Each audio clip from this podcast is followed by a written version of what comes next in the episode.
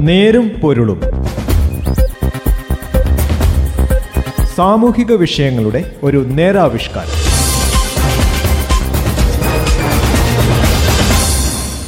നമസ്കാരം. നേരും പൊരുളിന്റെ പുതിയൊരു അധ്യായത്തിലേക്ക് സ്വാഗതം. ഇന്ന് ഈ പരിപാടിയിൽ ഞാൻ ജോസഫ് പള്ളത്ത്. വനം വന്യജീവികൾക്കും നാട് നാട്ടുകാർക്കുമാണ്. എന്നാണ് നമ്മൾ കരുതുന്നത്. നമ്മുടെ ജില്ലയിലടക്കം കേരളത്തിൽ പല സ്ഥലത്തും വന്യജീവി ശല്യം കൊണ്ട് കൃഷിക്കാർ കഷ്ടപ്പെടുകയാണ്. അതിന് ശാശ്വതമായ പരിഹാരമുണ്ടാകുകയും ചെയ്യണം. നേരുംപൊരുളും ഇന്ന് ഈ വിഷയത്തിലേക്കാണ്. കേരളത്തിലെ ഇരുന്നൂറ് പഞ്ചായത്തുകൾ രൂക്ഷമായ വന്യജീവി ആക്രമണമുള്ള പഞ്ചായത്തുകളാണ്. പത്ത് ലക്ഷം കുടുംബങ്ങളിലെ മുപ്പത് ലക്ഷത്തിലധികം ആളുകളാണ് പതിറ്റാണ്ടുകളായി ഈ പഞ്ചായത്തുകളിൽ വന്യജീവികളുടെ ആക്രമണം മൂലമുള്ള ദുരിതം നേരിട്ടുകൊണ്ടിരിക്കുന്നത്. കഴിഞ്ഞ പത്തു വർഷത്തെ മാത്രം ഔദ്യോഗിക കണക്കനുസരിച്ച് തൊള്ളായിരത്തി തൊണ്ണൂറ്റിയാറ് പേർ വന്യജീവി ആക്രമണം മൂലം കൊല്ലപ്പെടുകയും മൂവായിരത്തി അഞ്ഞൂറ്റി എൺപത്തിയഞ്ച് പേർക്ക് വന്യജീവി ആക്രമണത്തിൽ പരിക്കേൽക്കുകയും ചെയ്തിട്ടുണ്ട്.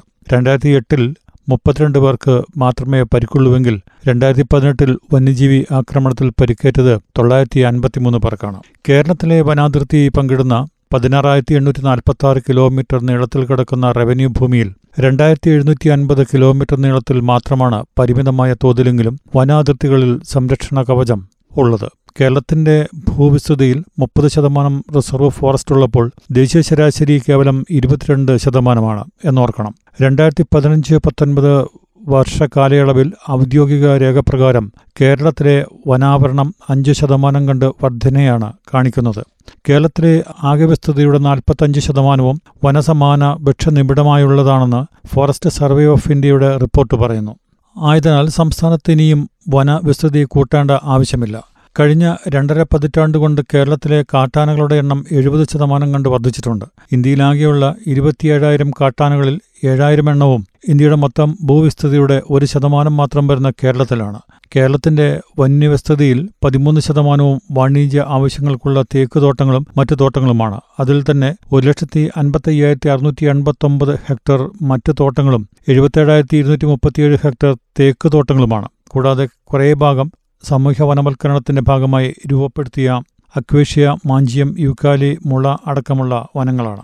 ആർ എസ് എൻ നമ്പർ ആയിരത്തി മുന്നൂറ്റി നാൽപ്പത്തൊന്ന് ബാർ രണ്ടായിരത്തി പതിനഞ്ച് ഹൈക്കോടതി വിധിയിലെ പതിനൊന്ന് പന്ത്രണ്ട് ഖണ്ഡികളിൽ സർക്കാരിന്റെ വിവിധ വകുപ്പുകളിൽ നിക്ഷിപ്തമായിരിക്കുന്ന അധികാരം ഉപയോഗിച്ച് പൗരന്റെ വസ്തുവകകൾ സംരക്ഷിക്കുവാനുള്ള സർക്കാരിന്റെ principle of strict liability of the state ഊന്നി പറയുന്നുണ്ട്. വനവും വന്യജീവികളും സർക്കാരിന്റെ സമ്പത്താണെന്നും പൗരന് അതിനെ ആക്രമിക്കാനോ നശിപ്പിക്കാനോ യാതൊരു അവകാശവുമില്ല എന്നും എടുത്തു പറയുന്നതോടൊപ്പം പൗരന്റെ സ്വത്തുക്കൾ വന്യജീവി ആക്രമണങ്ങളിൽ നിന്ന് സംരക്ഷിക്കാനുള്ള കടമ സർക്കാരിന്റെതാണെന്ന് ഊന്നി പറയുന്നു. പന്ത്രണ്ടാമത്തെ ഖണ്ഡികയിൽ റിസർവ് ഫോറസ്റ്റിനോട് അടുത്തുകിടക്കുന്ന സ്വകാര്യ ഭൂമിയും സ്വത്തുക്കളിലും വന്യമൃഗങ്ങൾ കടന്നുകയറി അലിഞ്ഞുതിരിയാൻ അസാധ്യമായ വിധത്തിൽ അത്യാവശ്യമായ വേലികളും സംരക്ഷണ കവചങ്ങളും തീർക്കേണ്ടത് സർക്കാരിന്റെ പൂർണ ഉത്തരവാദിത്തമാണെന്ന് കോടതി ചൂണ്ടിക്കാണിക്കുന്നു.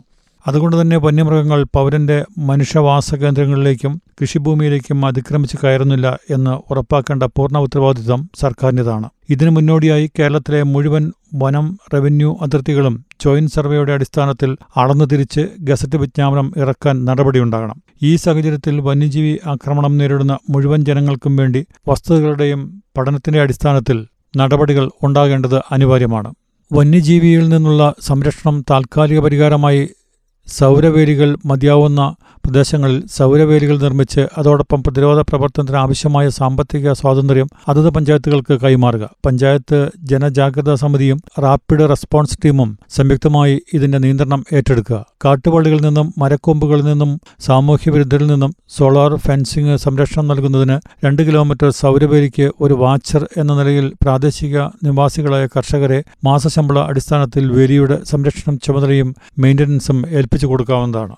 വന്യമൃഗശല്യം രൂക്ഷമായ പ്രദേശങ്ങളിൽ ശാശ്വത പരിഹാരമെന്ന നിലയിൽ ആനമതിൽ വി ആകൃതി കിടങ്ങൾ റെയിൽ വേലികൾ ഇരുമ്പ് വടവേലികൾ എന്നിവയിൽ ഏതെങ്കിലും ഒന്ന് ഭൂപ്രകൃതിക്കനുസരിച്ച് സ്ഥാപിക്കുക. പത്തു വർഷം കൊണ്ട് വനഭൂമിയും കൃഷിഭൂമിയും വേർതിരിച്ചുകൊണ്ട് സ്ഥിരമായ ഫെൻസിംഗ് ആനമതിൽ പൂർത്തിയാക്കുന്നതിന് മാസ്റ്റർ പ്ലാൻ തയ്യാറാക്കുക. വന്യമൃഗങ്ങൾ ഉണ്ടാക്കുന്ന കൃഷിനാശങ്ങൾക്ക് ജീവനാശത്തിനും ഇപ്പോൾ നൽകുന്ന തുച്ഛമായ ആശ്വാസധനം മാറ്റി ശാസ്ത്രീയമായി നഷ്ടം കണക്കാക്കി മതിയായ തുക ഇരകൾക്ക് നഷ്ടപരിഹാരമായി കിട്ടുകയും ചെയ്യണം. നിസ്സാര പ്രീമിയത്തിൽ കർഷകർക്ക് പഞ്ചായത്ത് വിള ഇൻഷുറൻസ് ഏർപ്പെടുത്തുക.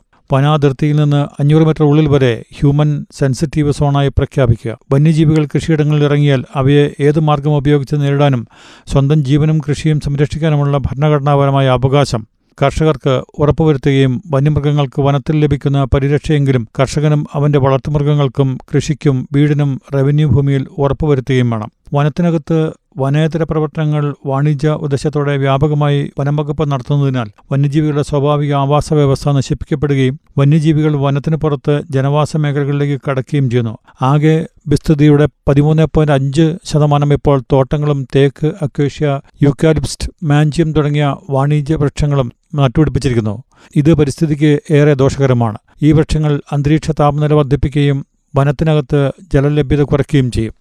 വനം വകുപ്പിന് കീഴിലുള്ള എല്ലാത്തരം തോട്ടങ്ങൾക്കും കൃത്രിമ വനവും വെട്ടിമാറ്റി ഇക്കോ കൺസർവേഷൻ നടപ്പിലാക്കി പ്ലാന്റേഷനുകൾ സ്വാഭാവിക വനങ്ങളായി പരിണമിപ്പിക്കുകയും അവിടെ പ്ലാവ് മാവ് വാഴ തുടങ്ങിയ ഫലവൃക്ഷങ്ങളും കൈതച്ചക്ക തുടങ്ങിയ ഫലങ്ങളും വനത്തിനുള്ളിൽ മൃഗങ്ങൾക്ക് ആവശ്യാനുസരണം ഉപയോഗിക്കാനായി നട്ടുപിടിപ്പിക്കേണ്ടത് അനിവാര്യമാണ്.